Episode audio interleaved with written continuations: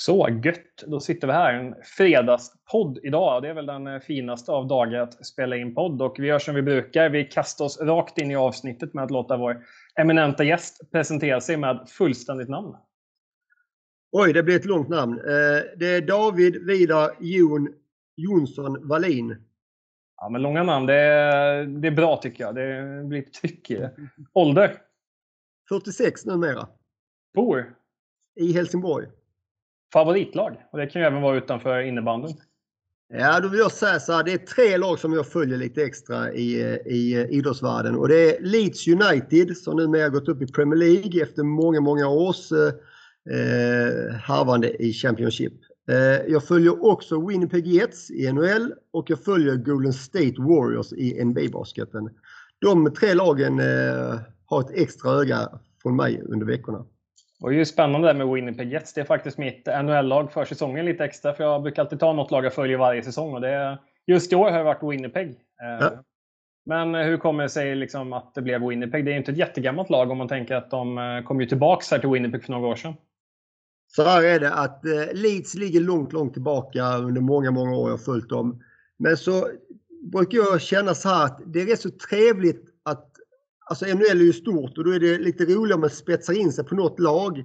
Och så tänkte jag så här att ja, jag vill inte följa de här äh, vanliga lagen som alla andra följer eller New York Rangers och allt vad de heter. Så tänkte jag, ah, jag hittade Winnipeg Jets någonstans och sen har jag följt dem lite extra och eh, tycker de är rätt häftiga faktiskt. Eh, eh helt enkelt. Och Golden State Warriors började jag följa för, det är nu sex år sedan. Och det var faktiskt lite grann för deras coach Steve Kerr som jag var väldigt intresserad av och börja följa dem genom honom. Och sen eh, faktiskt min favoritidrottare just nu är Stephen Curry, deras eh, point guard eh, i laget också. Jag tänker när du kollar på idrott, hur mycket blir det liksom att eh, man går in i någon form av tränarroll och sitter och funderar på liksom hur du hade matchat femmorna i Winnipeg Jets eller hur du hade gjort med de andra sporterna? Liksom, har du något sånt eller blir det bara ett rent supporterperspektiv? Eh, jag vill nog säga att eh, 40 supporterperspektiv, sen är det nog 60 eh, lite eh, tränaröga. När jag följde Golden State i slutspelet i fjol så, så var det faktiskt med ett litet coachöga att titta hur gör de egentligen? Vad, vad är det som händer under korgarna? Vad, vad, vad behöver dessa atleterna utstå och sådana här delar? Så att, inte jättemycket för att kanske ta med det till innebandy utan mest hur funkar den här idrotten och hur gör de där i stort sett? Om du hade fått ett, eh, vi tar en dag här att du får tre telefonsamtal. Det är general managern i respektive lag och eh, alla tre vill ha dig som tränare. Vilket, eh, vilket lag hade du varit mest bekväm att hoppa in och coacha i? För det är ju liksom ändå tre rätt olika idrotter. Ja. Jag hade sagt ganska omgående basketen. För jag tycker den är häftig alltså.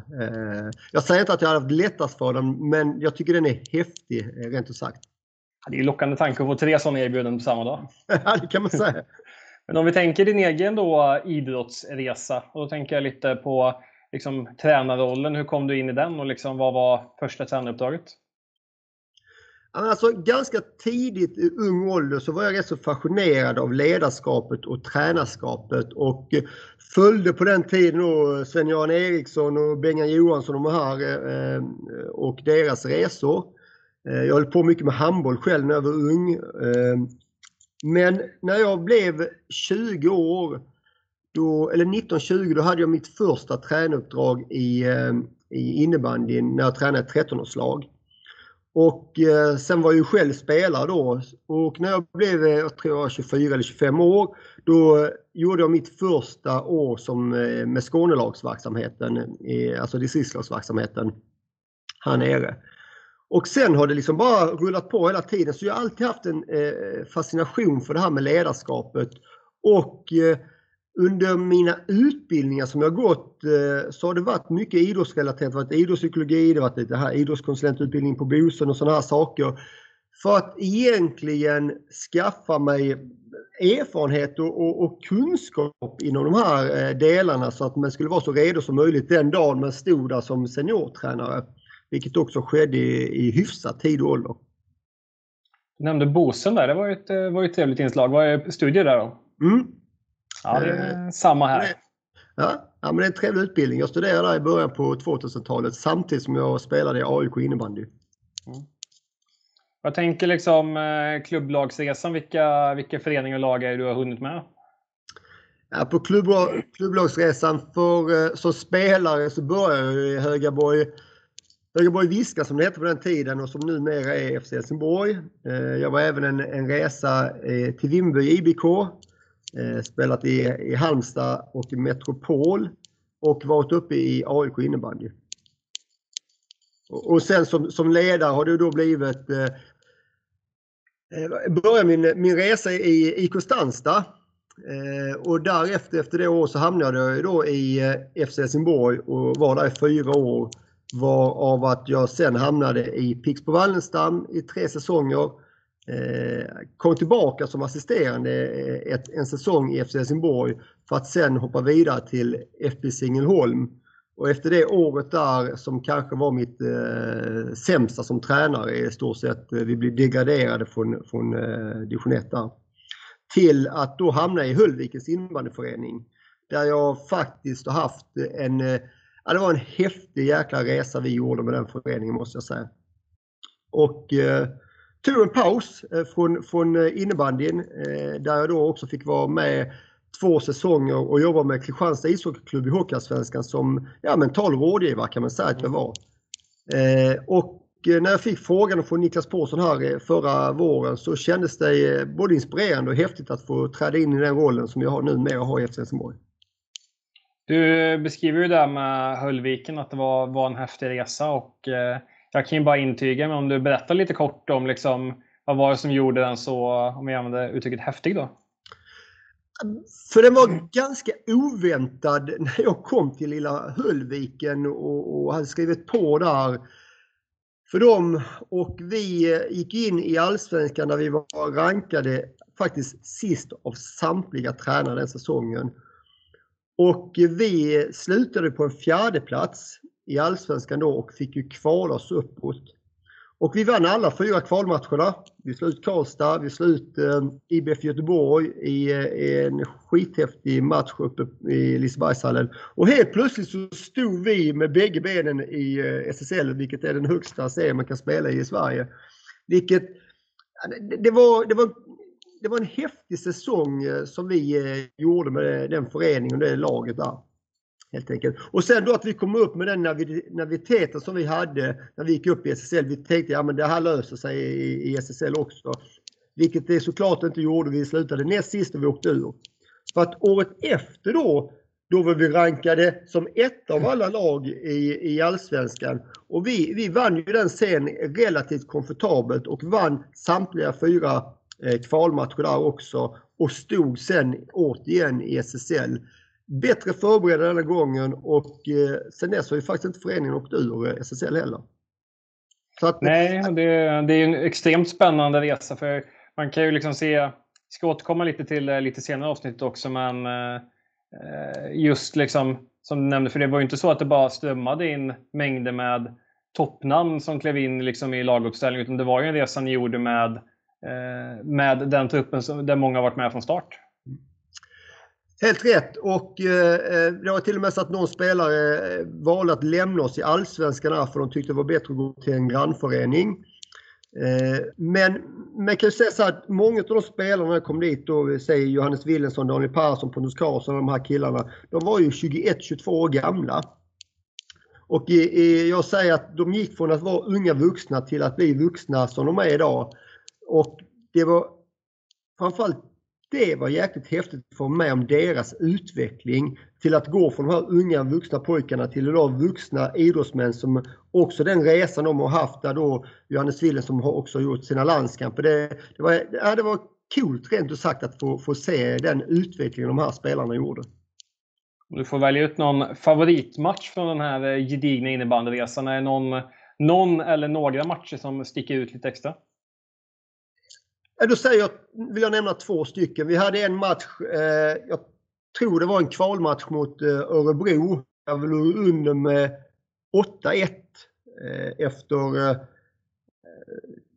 om det var första perioden eller om det var en, en, strax in i andra perioden. Men när vi går upp och kvitterar till 8-8 och vinner i sadden med 9-8 det var en sån där häftig eh, match som vi hade och, och, det blev också ett litet statement för oss att vi kände oss aldrig slagna i vissa av de här matcherna. Vi visste att vi alltid kunde vända. Men den häftigaste matchen jag ändå fått vara med om och den som jag har varit mest nervös eh, när jag stått och coachat det var faktiskt eh, avgörande matchen i Lisebergshallen. Eller avgörande var den ju inte för vi ledde ju med 1-0 i matchen men den matchen när vi gick upp och vann på straffar mot IBF Göteborg. Eh, då var jag nervös. Jag var nervös de sista minuterna i matchen. Ehm, jag var nervös under straffförlängningen. Och eh, när då vi har vunnit och det här tv högen och vi hade alla de här tillresta fansen som var där uppe och sånt här. Ja, det var häftigt rent sagt och, och, och kändes stort inombords att få vara med och få vara delaktig med den här lilla bygden och det vi gjorde tillsammans. Ja, det är en, eh, det är en häftig resa som pågår för föreningen fortfarande. De har ju jag ska inte säga det helt i egna händer, men de har fortfarande väldigt mycket i, som de kan påverka. Om de, eh, men det gäller väl att de har, har lite poäng i sista omgångarna för så har de alla goda chanser att hålla sig kvar. Och kanske lite hjälp av oss i eh, helgens match mot deras eh, antagonist Sirius också. Och kommer man då tänka liksom ett sånt derby, liksom, kan du, kan du se, liksom, är det viktigt för innebandyn i Skåne? För jag hade ju Micke Jeppsson här inför säsongen som pratade om hur enormt kul det skulle bli att Malmö skulle få spela derby mot Lund. Att, man, man pratar ju gärna att man gillar derby, men finns det verkligen något, finns det något ytterligare liksom där? Ja, alltså, tyvärr har det varit utan publik i år så de derbyn har ju svalnat sådär. Eh, har de. Mina första år när vi gick upp med Höllviken då var det häftiga matcher mot eh, Helsingborg. Alltså, då var det mycket publik och, och vi kom lite som här eh, ja, kusinerna från landet och skulle försöka nagga storebrorsan på poäng och sånt här. Då var det lite mer rivalitet. Det är det ju inte riktigt på samma vis idag. Men jag tror det är viktigt för skånsk innebandy. Dels att IBK Lund nu på damsidan har gått upp, att Höllviken finns här eh, och att vi faktiskt frodar fler SSL-spelare nere i vårt distrikt. Eh, vilket kommer gynna skånsk innebandy på sikt helt enkelt. Och eh, när jag satt och gjorde lite research som jag gör inför, inför varje avsnitt så hittade, stötte jag på din hemsida som jag hittade när jag googlade lite här och eh, coachvidar.se adressen va? Mm, stämmer. Kan du berätta lite om vad, hur kommer det sig att du startade den liksom? Ja, men det startade egentligen för tre år sedan när jag var färdigutbildad coach så ville jag någonstans eh, kunna delge och få ut eh, mitt budskap eh, i skrift och, och någonstans visa vem man var. Samtidigt så gillar jag ju att skriva mycket för det, det känns utvecklande för mig att få delge mina tankar ner i text för andra också. Vilket gör att jag lär mig ju samtidigt som jag, jag sitter och skriver och så här. Va? Så att eh, på det viset har den eh, varit levande nu i över tre år tror jag det. Och det, vi hittade ju många, eller jag hittade många exempelfrågor på, på sidan som jag kände var enormt spännande. Det, vi ska faktiskt ställa rätt mycket av frågorna som eh, finns en bakgrund på, på hemsidan. Så att eh, första grejen som jag halkade in på som jag kände direkt att den här blir man ju skitsugen på att, eh, på att ta med en podd här. Men det står, det står att för att bli bäst behöver du ta kontroll över din egen utveckling. Ja, jag tror till och med står det inte att ta ansvar över din egen utveckling. Det kan det mycket väl göra. Det... Ja, och vad jag, vad jag egentligen menar med det är att jag sitter ju en del samtal i, i form av att jag jobbar eh, som idrottspsykologisk rådgivare och sånt här, så sitter jag i samtal med en del idrottare. Och i, i många gånger så, så pratar idrottare om eh, att eh, deras tränare inte hjälper dem tillräckligt eller det är fel på det och det är fel på det och jag skulle behöva det här stödet för att utvecklas och, och, och så vidare. Och jag brukar ibland säga så här att eh, lägg ner de tankarna för du styr faktiskt över din egen utveckling. Den har du ansvar för. Och när du ger den frågan till en individ så vissa blir lite sådär, vad ska man säga, lite rädda för att okej, okay, nu måste jag ta ansvar. Samtidigt som vissa faktiskt tycker det är skönt att veta att jag styr ju faktiskt över min egen utveckling. Och det är egentligen det jag vill påtala, att, att man, man har ett ansvar själv för hur bra jag vill bli. Eh, jag tänker så här också att jag ger ju många förutsättningar för våra spelare i form av eh, när vi pratar utveckling och sånt här, vad de vill bli bättre på. Vi lägger upp lite strategi och så här. Men det är ju aldrig jag som kommer genomföra de här strategierna eller övningarna eller lägga ner det hårda jobbet för att bli så bra som de kan bli. Utan det behöver de göra själva som sagt var. Därför menar jag på att du har ett ansvar som egen individ för hur bra du vill bli till exempel.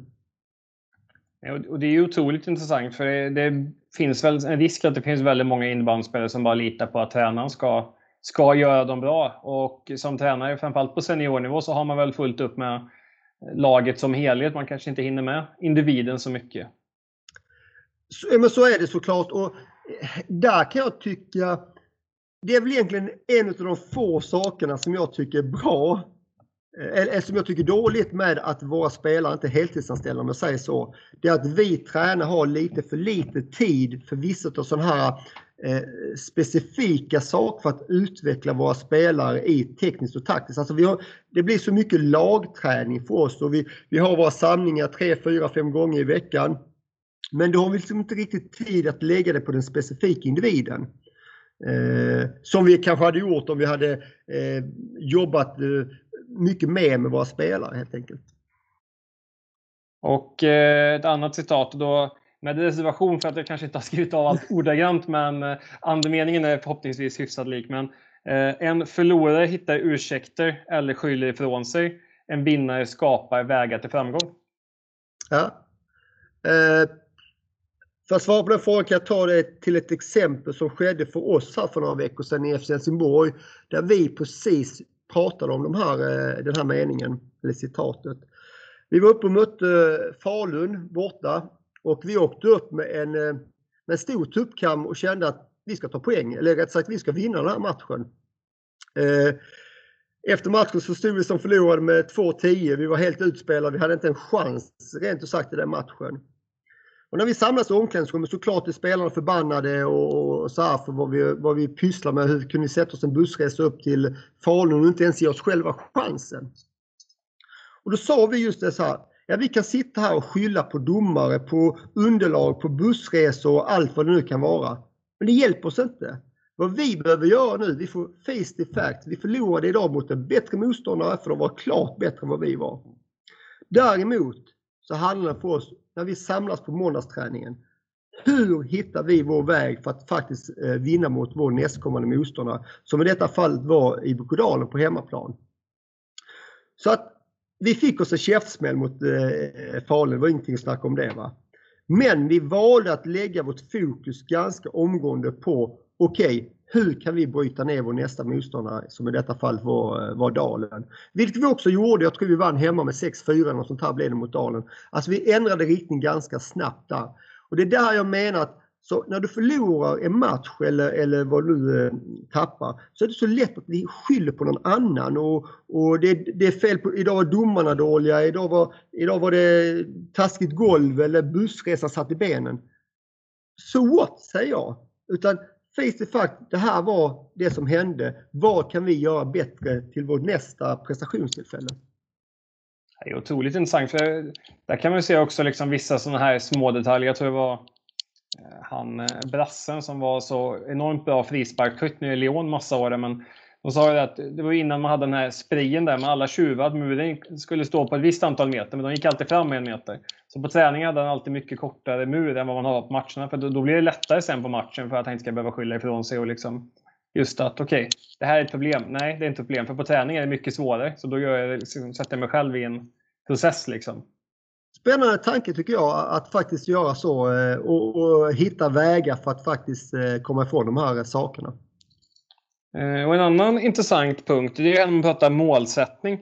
Eh, som jag har skrivit om. Och det, det, är ju jätteintressant att hur sätter jag liksom en effektiv målsättning och liksom, hur tycker du där? Ska det vara liksom en hög målbild som kanske är svår att uppnå eller ska det vara kort resultatmål? Eller hur tänker du kring målsättning överlag? Jag, jag tänker så här att eh, eh en hög målsättning eh, kan väl oftast istället kallas en vision vad man någonstans här uppe vill uppnå. Så här. Eh, sen någonstans behöver du dra ner den till din realistiska eh, verksamhet och nivå. Alltså, om, om jag har en spelare som kommer och säger till mig så att eh, eh, jag ska avgöra VM-finalen eh, nästa VM. Men han är inte ens tilltänkt till att eh, bli uttagen. Han har aldrig varit uttagen i en landslagstrupp. Då tycker jag då, då är det, ja, det är en vision att ha. Men du behöver kanske sätta en målbild här i din verksamhet som kommer ta dig steg framåt eh, till att kanske bli uttagen till landslaget till att börja med exempelvis. Eh, så, så, att eh, absolut sätta upp en hög vision men, men du behöver ju såklart måla ner den till den verksamheten du befinner dig i. Det tycker jag definitivt. Och en annan eh, sak, så du nämnde ju själv här lite nervositeten i kvalet mot, eh, mot Göteborg i Lisebergshallen och straffar och sånt där. Men hur, hur bearbetar du det här med nervositet kopplat till en prestation? Och är nervositet, är det bara negativt eller finns det positiva delar med det också? Eh, jag vill säga så är du inte nervös inför match så bryr du inte om matchen. Alltså då, då har det ingen, inget värde för dig. Så att jag tycker definitivt att eh, eh, nervositeten ska vara där. Jag, jag, kan bara gå till den matchen vi hade nu eh, häromdagen mot Pixbo som var en jätteviktig match för oss. Vi kände ju, både vi ledare och även spe, eh, på spelarna, att det var någonting i görningen för att det var en anspänning som var högre än vad det har varit tidigare. Va? Och det, det innebär ju också att vi kände att det här, både vi, vi själva som ledare men även våra spelare, den här matchen betyder mer eh, än vad det gör om vi spelar en träningsmatch eller något sånt här. Va? Så jag tycker definitivt eh, nervositeten ska vara där. Sen får den ju inte gå till överstyr där, där du inte kan prestera och du blir låst i dina tankar. Och, och det är ju jätteindividuellt hur du jobbar med individer och sånt här eh, för att någonstans, eh, vad ska man säga, reducera och minska stressnivån och det påslag som blir i vissa situationer.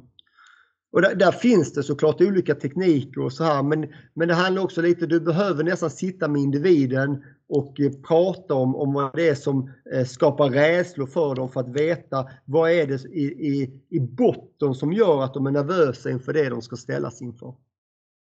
Det kommer ju in lite på nästa fråga just det här med att Eh, om man inte har möjlighet att sitta med kanske individen just, men när man sitter med hela laget i omklädningsrummet, att just äga omklädningsrummet.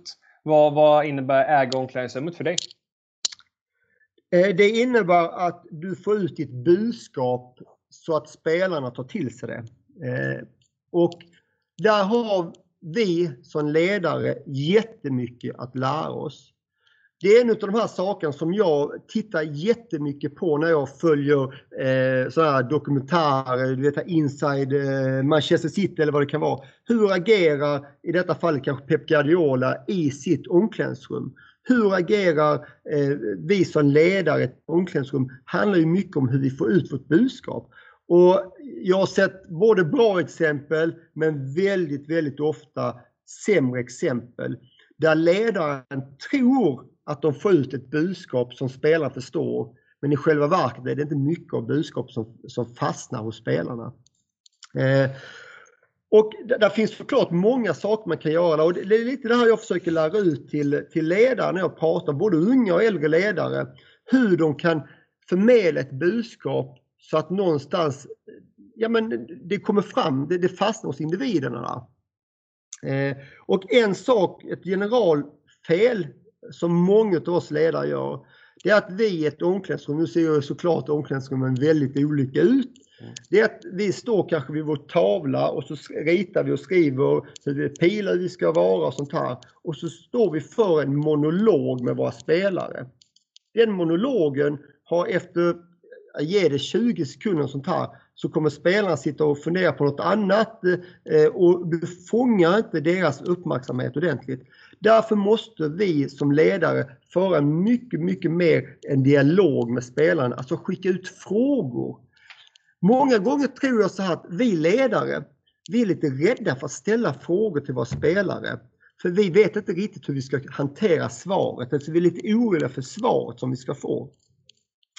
Och det är där jag känner eh, eh, lite grann efter kunskap och man har lärt sig mycket och man har gått utbildning och sånt här jag idag sitter med en trygghet för jag har inga problem att egentligen skulle jag säga coacha en, en VD för något stort företag. Jag kan inte, jag kan inte VDns bransch, jag kan ingenting, men jag kan ställa frågor som gör att vi får en, en, kommunikation. För jag behöver inte ha svar på alla frågor, för det sitter ju oftast personen och frågar mig själv i sin profession. Likväl som vi som tränare, när vi ställer frågor till våra spelare i omklädningsrummet, så sitter de med så mycket kunskap som de kommer skicka fram alla gånger är det väl inte helt eh, rätt det de kommer fram med, det, det ska jag inte heller säga. Va? Eh, men, men som ledare får du inte vara rädd för att få de, eller de, eh, de svaren till dig. Och det kanske kan vara så att du behöver ställa fler frågor för att det svaret ska utvecklas vidare helt enkelt. Där tror jag eh, många ledare har mycket att lära sig helt enkelt hur man ställer eh, frågor för att, eh, för att få den här dialogen i omklädningsrummet. En annan sak också när vi ändå är inne på det hela är också att eh, likväl så tycker vi, vi som ledare många gånger är, eh, vi står fastkilade på våran kvadratmeter i omklädningsrummet. Det vet vi själva om vi går och lyssnar på någon föreläsning eller sånt här och, och eh, den vi lyssnar på står still vid katedern och ger sitt budskap. Alltså det tar inte lång tid innan, vi, innan mobilen åker upp eller vi börjar, tankarna börjar fladdra iväg någon annanstans. Vad en föreläsare eller vad du som ledare gör för att fånga dem i ditt omklädningsrum, det är ju att du rör på dig i omklädningsrummet, du höjer tonläget på rösten och du sänker tonläget för att göra eh, eh, åhörarna mer intresserade av det du pratar om. Det här behöver många ledare lära sig mycket av faktiskt. Otroligt intressant. För jag tänker, jag försöker göra så, jag lägger ut ganska mycket på mina femmor, att vi kanske drar några grovskissar och sådär, men sen får ju femmorna diskutera ganska mycket. Hur ser du på ett sånt upplägg? Eh, det är absolut inga konstigt alls. Ja, eh, vad jag tycker man kan göra om man nu gör så här, eh, för vilket är helt korrekt att kanske dela upp dem i eh, formationer. Och gör man du som tränare har säkert en tanke vad du vill med din första, andra och tredje formation exempelvis. Och, och då tycker jag när man delar upp dem så, typ eh, femman och sätter sig ner. Skriv gärna två, tre frågor till dem. Till exempel så här. Vad är era styrkor i formationen och hur kan ni utnyttja dem i dagens match? skulle kunna vara en fråga som de tar med sig när de sätter sig där. För annars är det så lätt att de börjar rita frislagsvarianter och uppspel och sånt här eh, direkt. Va? Men, men de funderar inte riktigt på vad är vi bra på? Vad är det, vad är det vi kan göra för att nyttja det, eh, det vi är bra på och att såra våra motståndare exempelvis? Skulle kunna vara en fråga exempelvis.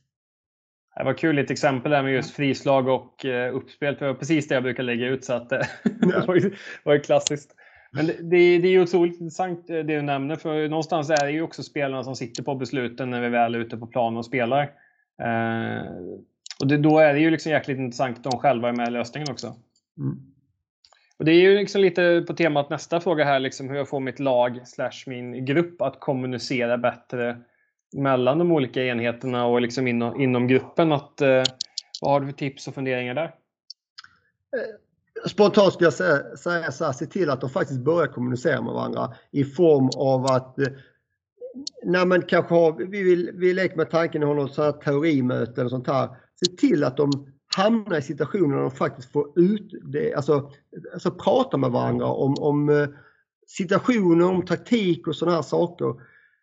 För att jag upplever väldigt många gånger att, att, när vi skickar ut frågor, när vi har vår grupp samlad i, i, i, som helhet, så är det kanske två, tre, fyra. Har du tur så har du fem stycken personer i ett lag som faktiskt eh, gör sin talan hörd som sagt var.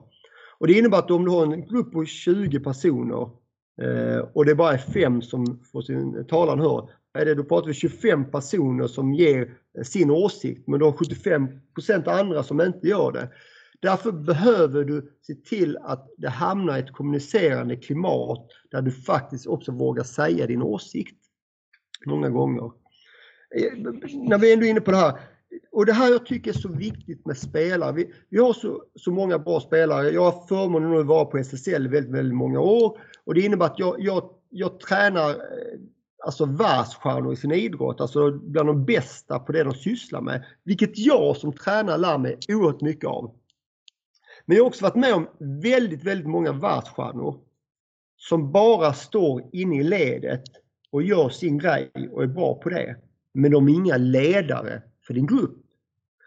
Sen kan jag ha, ha eh, eh spelare som är jätteduktiga men verbalt och kommunikativt tar de fanan, ställer sig längst fram i ledet och tar med sig resterande av gruppen. Och det är de här spelarna vi som ledare älskar att ha. För de blir ju vår förlängda arm och de blir en ryggrad eller en pelare som vi som ledare kan luta oss mot när, när matchen väl är igång. För man vet att de här spelarna tar tag i om det är någonting som behöver ändras med sin enhet. Och medan du då har vissa spelare som är dina ledande stjärnor. Men de sätter sig på bänken för de gör sin grej jäkligt bra. Men de ser inte till att enheten blir större än helheten så att säga. Det är, och det är otroligt intressant liksom, när man tänker just den här lagkomplexiteten, att man behöver ha liksom, alla delar. Men eh, har du känt någon gång liksom, att du jobbar med en grupp där man känner att man behöver tillföra en ny spelare, kanske inte av spelmässiga skäl, utan man känner att vi skulle nästan behöva in en spjuver som kan liva upp lite eller någon som kan skapa till och med lite konflikt i gruppen för att det ska bli liksom någonting att behöva hantera?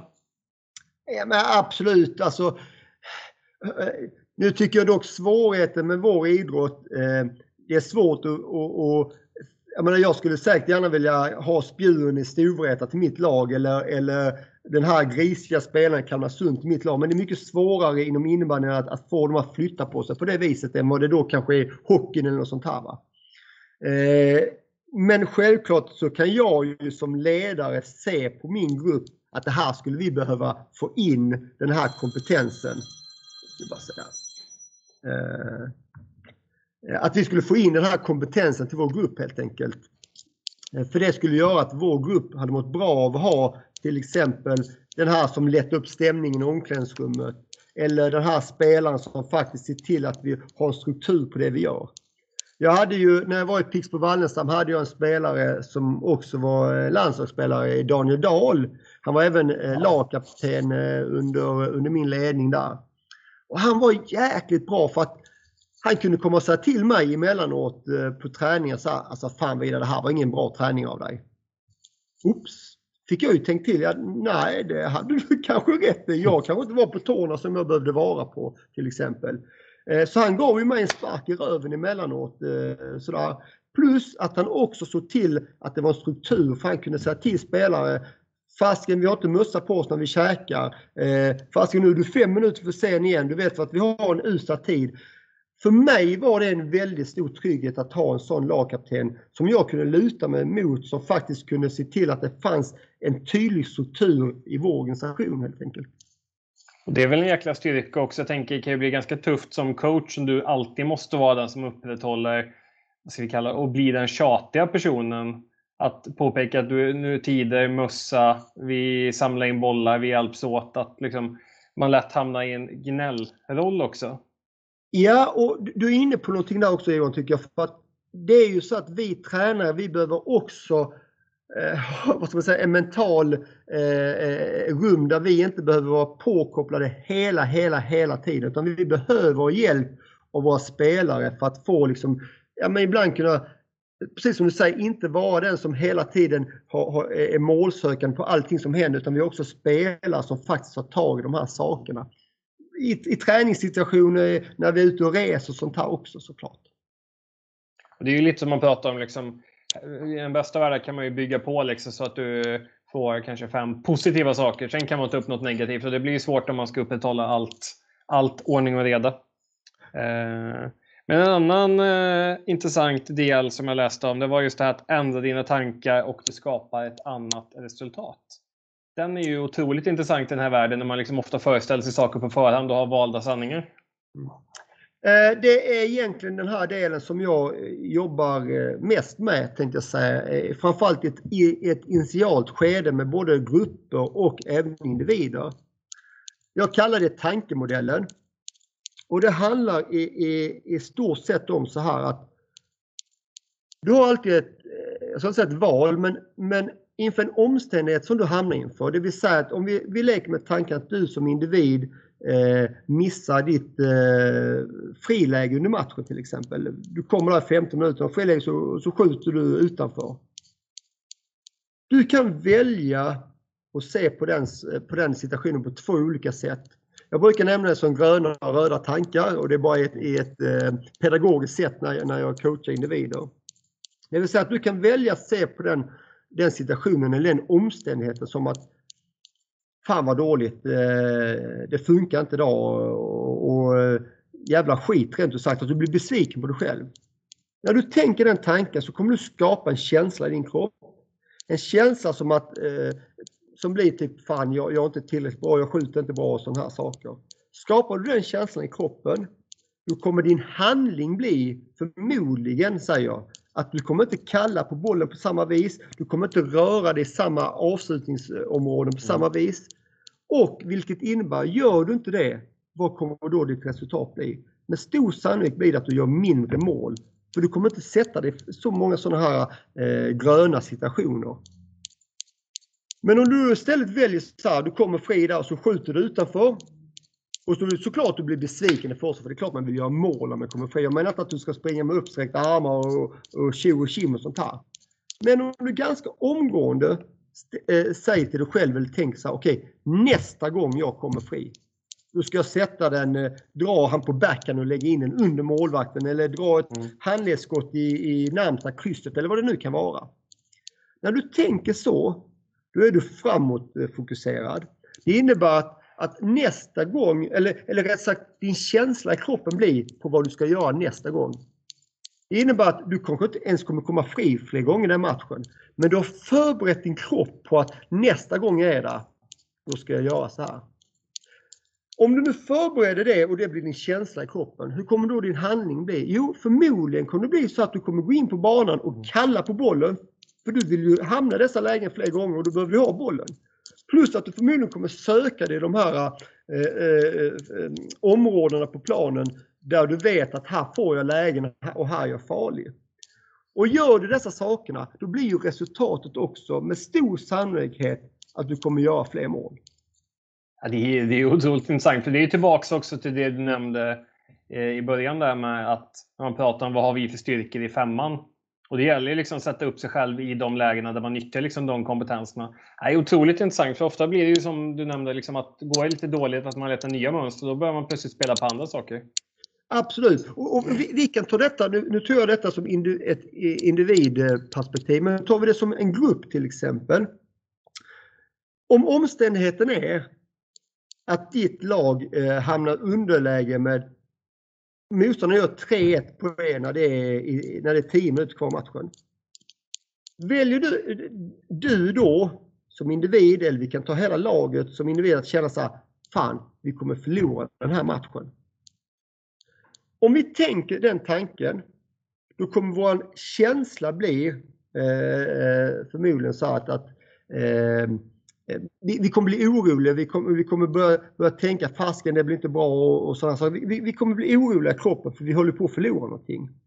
Vi kanske till och med börjar, börja, börja titta på, okej, okay, vad blir konsekvenserna av att vi förlorar matchen? Det kanske är att ja, vi, vi går inte till slutspel, vi kanske trillar ner, vi kanske tappar första platsen. Det blir konsekvenserna. Och om vi får känslan i kroppen och den här oron att, att fasken och vi blir ängsliga och sånt här då kommer vårt beteende bli som grupplag att vi, att vi kommer också eh, inte vara det här framåtlutade som jag pratar om många gånger utan vi, vi kommer bli lite defensiva i vårt förhållningssätt. Vi kanske inte börjar kommunicera på samma vis. Och kommunicerar vi inte och vi blir defensiva i vårt agerande, det kommer leda till att för, förmodligen att vi förlorar den här matchen. Är det istället då så här att ditt lag känner så att eh, de gör 3-1 på en eller 10 minuter kvar matchen. Och det är kanske någon individ i laget som, som känner så här, Kom igen nu grabbar, vi är de här comeback kids-gängen som vänder de här underlägena. Mm. Eh, vi har gjort det många gånger vi kommer fastligen slå det här laget också. Då kommer ni skapa en känsla av, av egentligen hopp och, och tro på det ni ska göra. För med stor sannolikhet blir beteendet att, att, att, eh, laget eller du som individ kommer börja kommunicera mer med din omgivning. Eh, ni kommer diskutera vad ni behöver göra och, och vara det här framåtlutande i, i ert agerande. Vilket med stor sannolikhet kommer göra att ni har, eller rätt sagt, ni kommer större chans att vända det här krångliga läget än om ni har varit röda i era tankar. Så att ja, jag brukar säga att det du väljer att lägga tanke på här, det kommer ge dig ett resultat lite längre fram. Det är lite så, här man brukar prata om momentum i matchen, att liksom skapa sitt eget eller om det bara påverkas av vad domaren och motståndaren gör. Liksom. Helt rätt ja. Och, och det här, de här sakerna, de löser sig inte av sig själv. Utan du behöver prata i en grupp om de här sakerna och så att spelarna får en förståelse för, vad, för vad, faktiskt, vad som händer. Och det är likadant eh, hur du beter dig. Här, du vet, jag spelare som ibland kommer in är skitförbannade, slår klubban i sargen och, och, och, och, tycker domarna är så jävla dåliga rent ut sagt. Det beteendet, om jag kommer in i ett omklädningsrum och säger så här till mina spelare så här, alltså fy fan vad domarna suger, de är så jäkla dåliga. Det, det är det jag förmedlar till alla i vårt omklädningsrum. Men du kanske har 15 spelare som inte ens har lagt märke till att domaren, hans beteende, de har inte ens brytt sig om det. För de har tänkt på massa andra saker. När jag kom in och påtalade detta här, då kommer jag med, med att jag säger detta verbalt och jag visar på mitt agerande. Påverka en, två personer, kanske tre personer. De i sitt sätt kommer förmodligen påverka kanske ytterligare någon person för de kommer också börja tänka att ja, domarna är faktiskt rätt dåliga idag. Eh, ja, de har inte sin dag, de är, de är kassa rent ut sagt. Helt plötsligt, det jag förmedlar då när jag kom in, för det var min känsla. Ingen annan i laget hade känslan, men jag hade den. Det är att kanske ungefär 7, 8, kanske 10 i värsta fall resten av alla omklädningsrummet tycker också domarna suger riktigt jäkla kassa. Hur tror du då vårt beteende kommer bli när vi går ut till nästa period och ska spela den perioden i vår approach till domarna? Ja, det, är, det är en given katastrof. Ja, men det, det, blir ju, det blir ju kass rent ut sagt. Eller vårt, vårt fokus kommer inte vara på det som kommer göra oss nytta i matchen, utan det kommer ligga på de två som dömer matchen. Så att det vi förmedlar i vår grupp är så oerhört viktigt för det är så många andra som, som tar, tar med sig det. Och, och då vänder jag på det.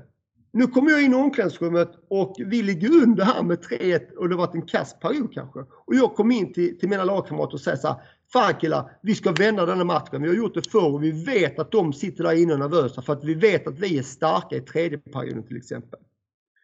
Då kan det vara 15 andra som bara sitter i omklädningsrummet innan jag kommer in och säger det här och bara känner så här, vi är totalt utspelade, vi har inte en chans. Men när jag förmedlar detta så kommer då kanske jag se till att två, tre andra eh, känner likadant som mig. Ja, fan han har rätt vidare. Alltså, vi kan ju faktiskt vända den här matchen. Vilket de i sitt agerande tar det vidare. Så helt plötsligt kanske bara för att jag säger detta så är det sju, åtta andra lag som tror på detta innan jag sa det. Vilket gör att vi skapar oss bättre förutsättningar för att vinna matchen helt enkelt.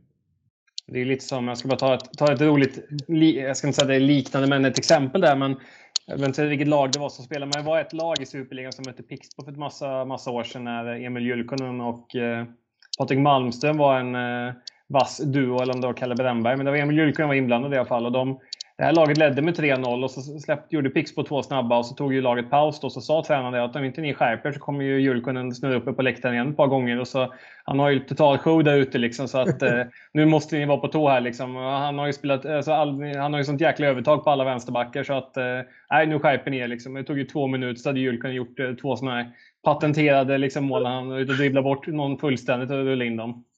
Eh, och då kan man känna liksom, när man hörde timeouten liksom, att ja, men hur, hur tänkte du där? Liksom? Du, du har ju planterat det här, att det, det, det kommer hända. Liksom. Ja. Nej, men, men, så är det ju. Alltså, du, du, lyfter upp någonting som, som kanske spelarna inte alls har upplevt eller känt till, till deras medvetenhet och helt plötsligt blir det en verklighet också. Mm. mm. Det kan ju vara samma sak när man säger att vi, vi missar för mycket och vi gör inga mål och vi är ineffektiva. Liksom, då kanske en spelare som han satt två, han hade två skott, satte båda och kände sig jätteeffektiv. Mm. Nej, otroligt, eh, otroligt spännande med att skapa sitt eget momentum. Men jag känner ju det, det är mycket liksom det här med gruppen och liksom hur gruppen samarbetar och liksom eh, sådana saker. Och just hur jobbar du med liksom teambuilding, att få gruppen att bli duktig på att lösa utmaningar tillsammans?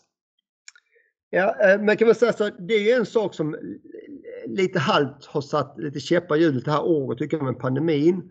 För att många gånger, eh, alltså teambuilding sker ju, det sker såklart på träning också, men, men, det är också sånt som sker utanför eh, själva innebandyn. För det är ju så att det som sker på träningen, du har en, har en viss hierarki i laget och sånt här och du har lite olika roller och sånt här. Och de rollerna eh, och hierarkin spricker ju lite grann när du ska göra saker som är utanför själva innebandyn.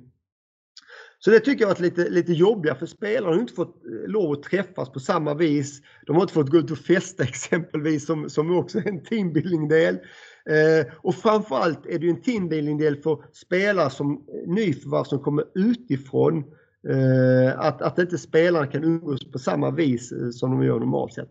Oavsett vilket så, så det är klart att vi, eh, en teambuilding blir det ju tycker jag med allting som vi gör Eh, som är utanför innebandyn. Och även, jag gillar ju de här långa bortaresorna emellanåt för det skapar också en samhörighet i bussen och jag vet hur våra spelare har det i bussen. Vi har något gäng som sitter där framme och snackar lite aktier och allt vad, vad vi håller på med. Sen har vi något gäng som sitter där och spelar tv-spel i mitten och sen är det något gäng som sitter och spelar någonting annat där bak. Och det skapar ju också en samhörighet tillsammans. Va? Eh, gör det. Sen är jag absolut för eh, sådana här saker. Jag vet när jag var i Pixbo Wallenstam så åkte vi alltid ner till Check Open på sommaren.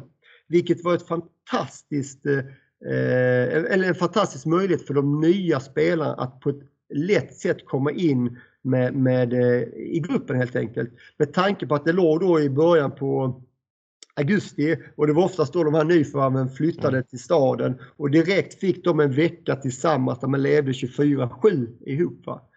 Eh, så att, jag, jag, är definitivt för att hitta teambuildingsaktiviteter för det stärker gruppen på ett bra sätt. Absolut. Det är skönt med checka open också. Prag i augusti är ju otroligt. Fantastiskt. Ja, jag älskar turneringen. Jag tänker, du har haft eh, en hel del olika uppdrag och olika roller och eh, rollen du har nu är ju som eh, mer, mer som assisterande liksom. Men eh, hur känner du kring, kring de olika rollerna liksom att eh, vad, liksom, vad är de stora skillnaderna? Den stora skillnaden nu mot innan är att nu får jag inte bestämma. Det är, det, det, lite grann så är det ju och, eh, och det har jag accepterat eh, såklart. Eh, Niklas är ju huvudtränare hos oss och den som tar de sista besluten. Och, och, min roll det handlar ju någonstans om att, att hjälpa individerna till utveckling och, och hjälpa oss som grupp och bidra med den kunskap vi har så att vi har ett beteende som vi i längden vill ha såklart. Va? Eh, men jag får ju inte ta alla beslut eh, nu som jag gjort tidigare i min karriär. Eh, sen så, så ska jag inte sitta och säga det för både jag och Niklas vi har en väldigt, väldigt fin dialog och han lyssnar på mig och, och så också. Helt enkelt.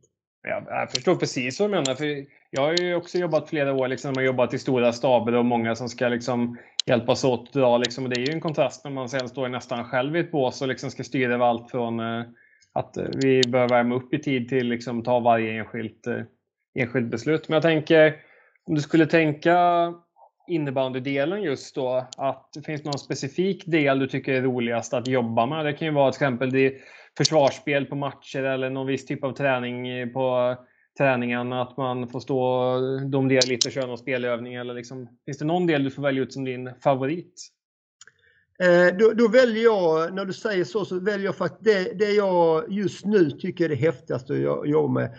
Det är, det är återigen våra beteenden. Alltså hur vi jobbar med, som enhet och, och eh, hur vi beter oss eh, under matcherna. Bara för att ta ett, ett, ett bra exempel som ligger väldigt i närtid. Vi mötte alltså Pix på Wallenstam här för någon dag sedan. Och eh, den matchen hade lite olika utseenden. Eh, och första perioden då, där vi, vi tog ledningen eh, hyfsat eh, tidigt i matchen, vilket var ju jättebra. Det var att ganska snabbt efteråt så låg vi under med 3-1 ganska omgående. På grund av att våra motståndare hade gjort väldigt bra prestationer och ledde, jag ska inte säga helt rättvist, vi var, jag tyckte vi var värda lite fler mål, men oavsett vilket så ledde mm. de rättvist med 3-1 efter första perioden. Och eh, vi gick in till andra perioden och helt plötsligt gör vi fyra mål på dem där och, och så står vi som ledare med 5-3. Och där har du väldigt tydliga eh, eh, sekvenser på ett beteende. Vi har varit det jagande laget. Vi har varit framåtlutande, vi har vågat, vi har gått för det, vi har pressat ner våra motståndare. Vilket också har gjort att vi, vi har tagit initiativet i matchen. Vi har fått utdelning, vi leder med 5-3. När vi gör 5-3, jag tror det är typ i sådär 17 minuten eller vad det var i, i andra mm. perioden. De sista tre minuterna, redan där ser jag tendenserna till att vi gick inte att göra mål längre. vi gick för att försvara någonting. Våra motståndare gick lite högre upp på oss i banan. Vi sprang runt och höll egentligen bollen på egen planhalva bara. Jag sa i periodpausen där inför tredje perioden. Ska vi vinna den här matchen så kan vi inte försvara oss till den här segern. Vi behöver göra de sakerna som faktiskt har gjort oss till att, alltså satt oss i ledningen. Och det var ett tydligt exempel här, prata med kommunikation och hur du äger ditt omklädningsrum. I periodpausen där så ställer jag frågan till mina spelare så här. Vad är det som gör att vi leder den här matchen? Det är tyst. Som det många gånger blir. Jag ställer frågan igen. Killar, vad är det som gör att vi faktiskt leder matchen just nu? Då är det någon som säger så här, ja för att vi tar initiativ, eh, för att vi, eh, vi skjuter mycket. Eh, och någon säger så här, ja det är för att vi har gjort fyra mål och de har gjort noll mål den här perioden. Och, och, och där får du svar. Men min fråga var ju lite okej, okay, men vad är det som har gjort att vi har gjort fyra mål och de har gjort noll mål i denna perioden? Det var ju min följdfråga. Mm. Och, så, och så, så kom det här fram igen att, att vi tar initiativ och så vidare. Och då säger jag, ja, det är precis det som har gjort att vi leder den här matchen. Då är min nästa fråga till er. Vad är det vi behöver göra i tredje perioden för att vinna den också? Och då säger de ja, det är att vi behöver våga, vi behöver ta initiativ, vi behöver gå för det. Ja, det är precis de här sakerna vi behöver göra. Återigen, det är det här jag pratar om att vi ska vara framåtlutade, vi ska inte vara bakåtlutade, för vi har ingenting att försvara. Vi, vi kommer inte vinna matchen genom att försvara oss till den här segern. Vi kommer vinna matchen genom att gå framåt. Nu ska det dock sägas att vi förlorade sista perioden mot eh, Pixbo med 1-0 och vann matchen med 5-4 till slut. Men vår approach var att vi skulle gå framåt. Jag kan inte säga att den lyckades till 100 %, eh, men vi hade ett mindset istället för att vi som ledare går in och pratar om hur vi ska försvara oss, vilka ytor vi ska täppa till och sånt här. För då kommer vi bli baktunga och våra motståndare kommer ta över allting som sker där ute. Det var ju väldigt intressant för du nämnde ju lite första perioden att liksom ni ledde och Pix gjorde mål och att eh, de gjorde det bra med och ni hade kanske velat göra några fler mål. För ni skapade ju faktiskt ganska mycket chanser första perioden men det var ju sånt där läge när Jon Hedlund kom ut vilket han gjorde i stort sett hela matchen, men han var, jag tycker han var extremt bra i den första och kom ut och gjorde ett par avgörande räddningar. Och I ett sånt läge kan man ju fastna just i ett sånt där spöke att det går troll i målskyttet. Han är ett jäkla monster som tar allt och vi ligger under. Och liksom, det är jäkligt intressant att se de delarna liksom, och du pratar om. För där kan man ju se ett konkret exempel att hade ni bara jobbat på liksom, och låtit honom vara stor och vinna matchen och inte trott på det, då hade man ju aldrig lyckats vända en sån tillställning. Mm. Och det, det, det, kan jag säga, en annan sak som vi tog upp mellan första och andra perioden var ju så att vår målvaktstränare då som har koll på skotten och sånt här. Han sa det att vi, vi hade skjutit 30 avslutningsförsök i första perioden mot Pixbo. Inte alla på mål, men, men 30 avslutningsförsök. Och han sa så här. Normalt sett så kommer, kommer vi kanske upp med mot de bästa lagen på kanske 45 avslutningsförsök på en hel match. Nu har vi gjort två tredjedelar på en period. Och, och det lyfter vi också upp att vi gör så sjukt mycket bra saker för första perioden. Men bolljäkeln vill inte trilla in på det mm. viset som vi ville såklart. Och vi kände ju det att vi var liksom inte utspelade första perioden eh, på något vis. Men vi kände också att kan vi bara fortsätta jobba med dessa sakerna så kommer vi också få utdelning, vilket vi också fick i andra perioden. Men när vi väl hade fått den utdelningen då agerar vi inte riktigt på samma vis. Och det är det här jag pratar om som jag tycker är så intressant i, i det här du nämner i, i mm. spelet. Det är hur vi beter oss i de olika situationerna som vi hamnar i under matcherna. Och det, är det, som, och det är det som är min roll också i laget, att det är det här jag ska någonstans skapa, som vi pratar om, ett hållbart beteende mm. som över tid kommer göra att vi blir bättre. Och en annan sak jag tycker är intressant just när man pratar spel och process och sånt där just för eh, ni hade ju det med, med Höllviken att ni kunde slå över till ett mer man-man inriktat spel. Eh, där man även har sett lite tendenser med, eh, med Helsingborg i år. Är det, något, eh, är det något som du har ett finger med i spelet på? Jo, jag har ett litet finger med i spelet. Absolut. Vi jobbade med det i, i Höllviken definitivt och jag försökte föra in det även här tidigt när vi pratade, jag och Niklas. Vi gjorde också det tidigt men inte, i den, inte så som vi jobbar nu. Utan det var någonting som har hänt under resans gång. Eh, Och jag ska faktiskt säga så här. Att det är inte många matcher jag har känt mig så här, här blir jag utcoachad. Eh, men det har jag känt i år. Och den matchen har gjort lite intryck på mig faktiskt. Det var när vi mötte Kalmarsund på hemmaplan. Vi förlorade matchen med 8-7, de avgjorde med två minuter kvar. Statistiskt sett så var vi inte ens i närheten i den matchen. Vi var det resultatmässigt men statistiskt sett var vi inte ens i närheten. Jag sa till Niklas efter matchen, vi blev utcoachade idag. Och den där matchen satt och gnagde i mig i, i flera veckor ska jag faktiskt säga. Där jag kom med idéer till Niklas. Så här ska vi göra för att vinna mot Kalmarsund. Vi behöver göra de här olika delarna mm. för att bryta ner det de gjorde mot oss. Och där utvecklades faktiskt också en del i det här spelet som man kallar distance control eller man-man spel som sagt var. Vilket vi nu också infört i vårt spel, vilket också gör det svårt för våra motståndare i, i vissa moment som sagt var. Så att jag vill säga att ja, jag tog med mig tankesättet från start. Men sen mitt tankesätt har utvecklats till någonting annat. Och det är dels lite andra ingredienser då i form av att vi blev faktiskt utcoachade av Kalmarsund i den matchen, vilket gnagde, eh, gnagde ordentligt på mig, eh, det de gjorde och hur vi kunde neutralisera det till nästa gång.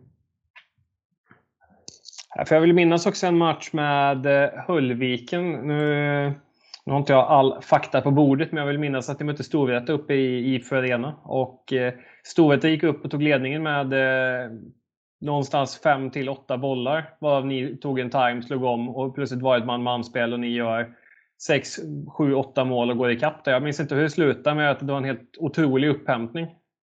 Och om det är den matchen du menar så tror jag det var den när vi lund med 5-1 eller något sånt här. Eh, jag mm. tror det stod 5-1 eh, och jag tror de spelade 5 3 eh, Storvreta och hade Nilsbart och de stod och sköt och hade ribbskott och allting i det här 5 3 läget. För jag hade stått och skrikit på domarna för vi var inte alls nöjda med utgången där. Men de gjorde inte mål om jag har helt rätt för mig där utan vi lund med 5-1. Men sen vände vi faktiskt matchen och vinner i sadden med, eh, med 6-5 eller 5-4 eller vad det Det blev något sånt här. Jag har för mig Pontus Karlsson gjorde den matchen fem mål eh, också. Eh, så att vi, där ändrade vi lite grann i, i hur, hur vårt tankesätt var under matchens gång, absolut. Om man ska sätta en liten, liten summering här liksom med man-man-spelet som är kittlande för många. Det, man känner ju alltid någon någon slags tanke att man vill testa nya saker och sådär. Men liksom, hur, vilka lag passar det här man-manspelet? Vad behöver man ha för att kunna liksom få nytta av det? Liksom? Uh, du behöver ha en Oliver Johansson exempelvis som vi har. Uh, skämt åsido, du behöver ha spelare som faktiskt uh, har kvaliteter och alltså kvalitet i det fysiska spelet. Det är klart att Max Wahlgren hos oss är inte den spelaren jag skulle sätta och, och springa runt och jaga man-man kanske. Eh, men eh, Oliver Johansson exempelvis som har den fysiska styrkan, snabbheten och allting. Plus att du behöver ha ett litet mindset här uppe att jag ska slå ut min motståndare idag. Så jag ska vinna matchen i matchen mot min motståndare. För gör jag det så vet jag att om alla vi fem i enheten gör det, då kommer våra motståndare få svårt att eh, faktiskt komma till avslut och göra mål på oss. Jag har blivit eh, faktiskt en liten förespråkare för det. Jag, jag, har inte, jag har inte gjort det på det viset som vi gör i år och det kommer faktiskt eh, från hur Kalmarsund spelar. Vi har tagit efter mycket därifrån. Eh, och eh, din fråga var, vad var ni din fråga här Johan? Det var väl lite grunden till man-man-spelet, att liksom, vad är nyckeln för att lyckas? Liksom? Grunden till lyckas som sagt, för det, det är spelare som känner att jag, jag, går in i det här att vinna man, alltså matchen i matchen, alltså man-man momentet. Plus också behöver du lite eh, fysisk kapacitet. Eh, för du behöver ju någonstans eh, ha lite snabbhet i kroppen och lite styrka och sånt här. Du får välja ut en match som ni har spelat i år som du är lite extra nöjd med. Nu, nu har det varit mycket Pixbo-matcher här, så vi säger att den får du inte välja utan det får vara någon, någon annan match som du känner att här jäklar, då var vi bra. Då ska jag, jag säga så här. Jag var lite jobbig nu som tog den uppenbara kanske. Nej men, nej, men eh, Pixbo, det var en bra match från vår sida jag ska säga så att det vi gör hemma mot Storvreta, vi förlorade matchen med 8-5. Vi var faktiskt utspelade, jag tror vi med 5-1 efter första perioden. Jag tror till och med om jag har rätt för de gör 6-1 på oss eh, efter någon minut in i andra perioden. När, det, när de leder med tror det 4-0 efter 12 minuter så till den matchen så står jag och tänker på bänken. Alltså fasen, här kommer sluta 15-1 i motståndarna. Alltså de, de körde över oss totalt. Alltså jag, jag bara verkligen kände, vad, vad är det som händer? I den periodpausen så hade vi ett, ett snack med spelarna. Hur vi skulle agera. De fick vara lite involverade i det hela. Och sen går vi in och vinner de nästkommande två perioder med 4-3. Var också Klinsten gör tre jätteräddningar i ett utsatt läge. Jag är nöjd med hur vi faktiskt hanterar att komma tillbaka i den matchen när vi var så utspelade som vi faktiskt var eh, i början där. Det är sånt här som jag gör, eller som vi som enhet och vi som, som lag tar med oss in i det som kommer komma skall i, ett, i form av slutspel och sådana här saker. Också, jag vet inte om du såg matchen som vi hade här förra helgen mot Storvreta borta, där vi också hamnade i ett tidigt underläge och faktiskt också de första 15 minuterna, förutom att vi hade några fina kontringar, hade jätteproblem mot Storvreta. Men vi vinner också sista delen av matchen för vi fick grepp på saker och ting.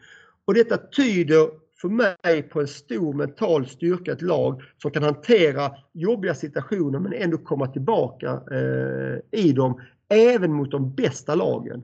Det är sin sak att göra det mot lag som man förväntas vinna mot, men här gör vi det mot ett erkänt väldigt, väldigt bra lag på deras hemmaplan.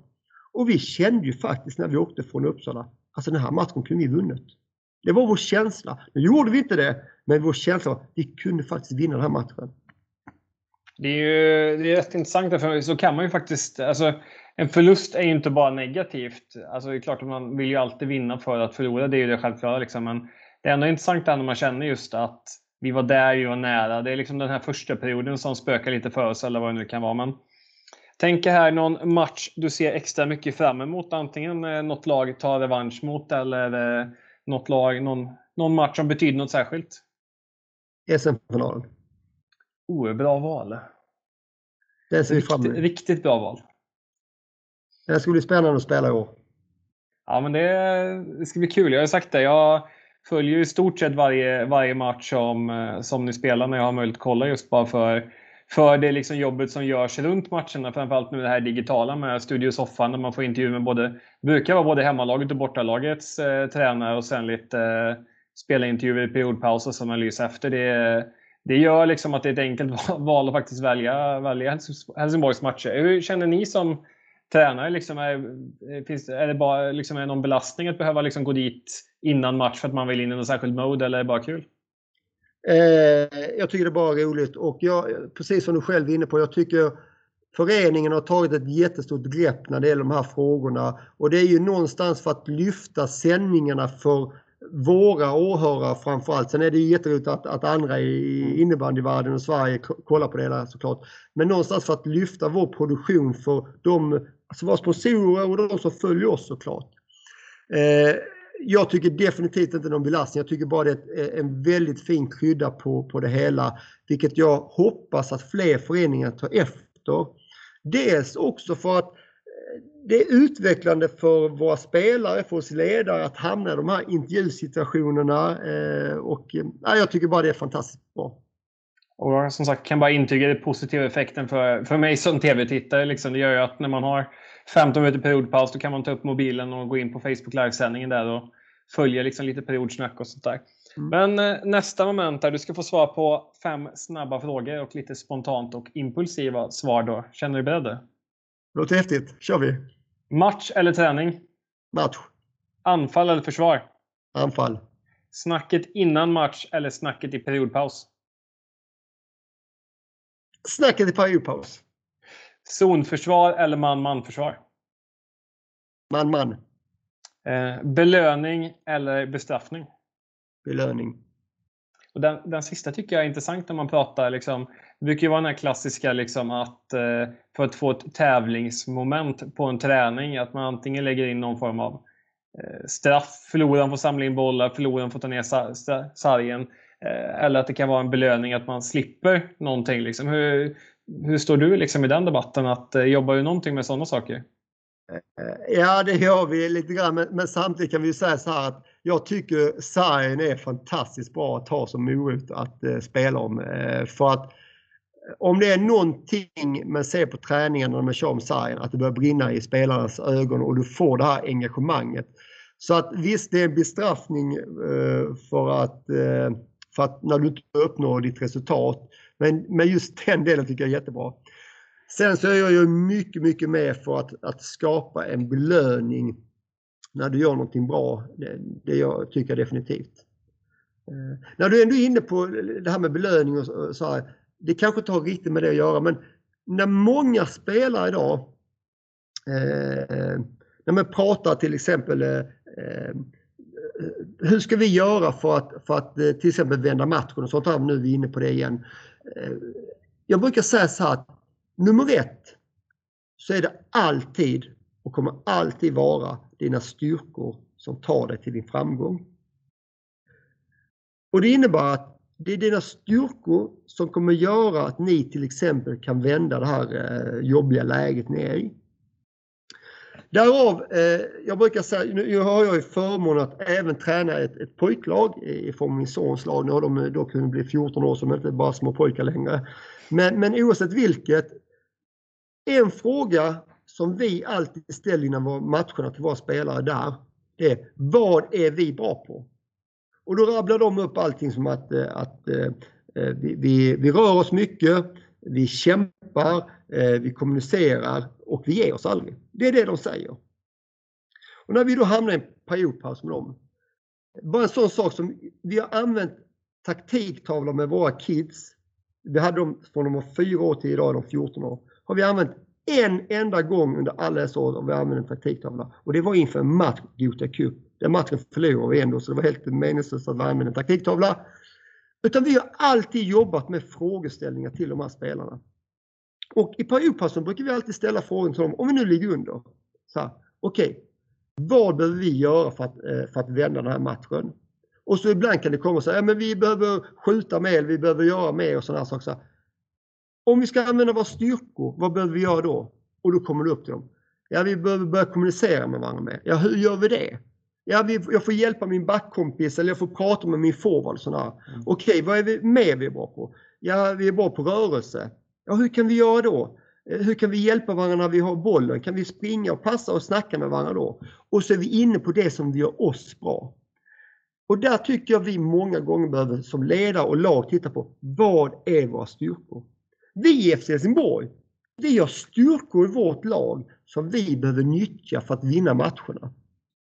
Jag kan ta exempelvis, om du följde oss i början av säsongen så hade vi några jättehäftiga resultat. 12-10 och allt vad vi vann, men vi gjorde hur mycket mål som helst. Men det var inte, det var inte egentligen vår styrka i DNA hos oss från tidigare säsonger, utan det var ju strukturen i försvarsarbetet. Vilket gjorde att vi fick ju sätta oss ner vi vann de tre första matcherna. Vi, spelade, vi förlorade eh, fjärde matchen i sadden. Vi hade, vi hade tre segrar och en, en, eh, en oavgjord kan man säga. Och sen förlorade vi lite matcher. Men vi hade släppt in jättemycket mål. Och vi fick sätta oss ner med vårt lag och prata om, okej, okay, vad är vår identitet? Vad ska vi stå för? Vilka är våra styrkor? För vi, vi kände ju det, vi kan ju inte springa och göra 9-10 mål varje match för, som eh, Fagerhult behöver göra för att vinna sina matcher. Det, det, kunde, det kunde inte vi stå för. Utan vi måste ju någonstans reducera antalet insläppta mål. Hur gör vi det? Jo, vi måste titta på vad ska vi stå för? Vilka är våra styrkor? Och vilken identitet ska vi ha? Och utgå från, från det. Så att, att titta på sina styrkor är jätteviktigt som grupp och även som spelare. Och eh, på tal om eh, styrkor och, eh, och så, så har vi faktiskt närmat oss det, det kanske starkaste eh, sekvensen vi har i, i podden då. Du ska få sätta ihop din egen, eh, vad vi kan kalla det, drömuppställning med eh, förslagsvis då en målvakt och fem utespelare i valfri taktisk disposition och sen någon eventuell ledarstab om det, det finns något, något att sätta ihop där. Mm. Spännande. Alltså jag, jag, fick den här frågan och så tänkte jag så här, okej okay, hur ska jag lösa det här? Jag kan ju såklart välja Johannes Willensson, Linus Norgren, Jonte Eling och massa spelare som jag har spelat med som varit jättebra. Men jag tänkte så här, jag får gå lite utanför äh, min ram och så tänkte jag så här, jag väljer spelare som jag aldrig har tränat och sätter ihop en formation med, med en liten approach som jag har på de här. Så då har jag valt att sätta Måns Parsjö Tegnér i mål. Mm. Och, och, det är fantastiskt duktig innebandymålare såklart också. Men jag gillar hans energi och, och eh, hans sätt att visa när han är nöjd med någonting på planen. För det, det skapar en härlig aura runt omkring sig. Där väljer jag Måns Parsjö Tegnér. Eh, nu hoppar jag lite här bland spelarna. Jag väljer Ludvig Persson eh, på en centerposition i Växjö. Det är för jag tycker han, han har också en aura kring sig. Han, han eh, är det här småful, han kan även spela lite teknisk innebandy. Men, men jag, jag, gillar hans approach, han är stor, han är stark och han ser, han ser ut som en jätte på banan helt enkelt. Eh, framåt väljer jag eh, Kevin Haglund i eh, Kalmarsund. Ja. Eh, och det gör jag för också, det, jag tycker det är en härlig karaktärsspelare. En spelare jag rent ut sagt, jag ska säga hatar ett starkt uttryck, men jag gillar inte alls han som motståndare. Men jag hade älskat att ha honom i mitt lag, rent ut sagt. Precis som jag hade gjort med Ludvig Persson också. Precis som jag hade gjort med den andra forwarden som är Jesper Sankell i Mullsjö. Jag, jag gillar inte alls han som motståndare. Han gör massa mål på mig och allt vad han gör. Men jag, jag gillar hans passion, jag gillar hans glöd i ögonen som jag ser på matchen. Och jag hade älskat att ha honom i mitt lag. Och det för oss till backarna också. Det är en sån back som Robin Nilsbart i, i eh, Förutom att han skjuter så jäkla hårt så det finns inte. Så, så, så gillar jag också han, att han, han är jäkligt ful på banan och har spelat tufft och hårt och sådana här saker. Eh, och jag hade velat ha den karaktären. Och sist men inte minst hade jag valt Emil Johansson i Falun. Och det är delvis för att han är så förbannat jävla bra innebandyspelare. Men också för att man ser att det brinner i hans ögon och han har den här vinnarmentaliteten. Så de här sex spelarna, de står för en approach som jag, mm. som jag älskar hos individer. Ungefär som vi har i vårt lag i form av Kristoffer Fält. Spelare som, som har ett engagemang och de visar känslor eh, och, och det här, de är committed till, till sin, sin idrott. Det tycker jag är häftigt. Och därför har jag valt ut dessa sex spelare i min drömfemma. Man får riktigt så här gåshud när du pratar om engagemang och glöden. Liksom man bara känner jäklar vad sugen man blir. Det skulle gött om man kunde få gå in och coacha en match här om 10 minuter eller något sånt där.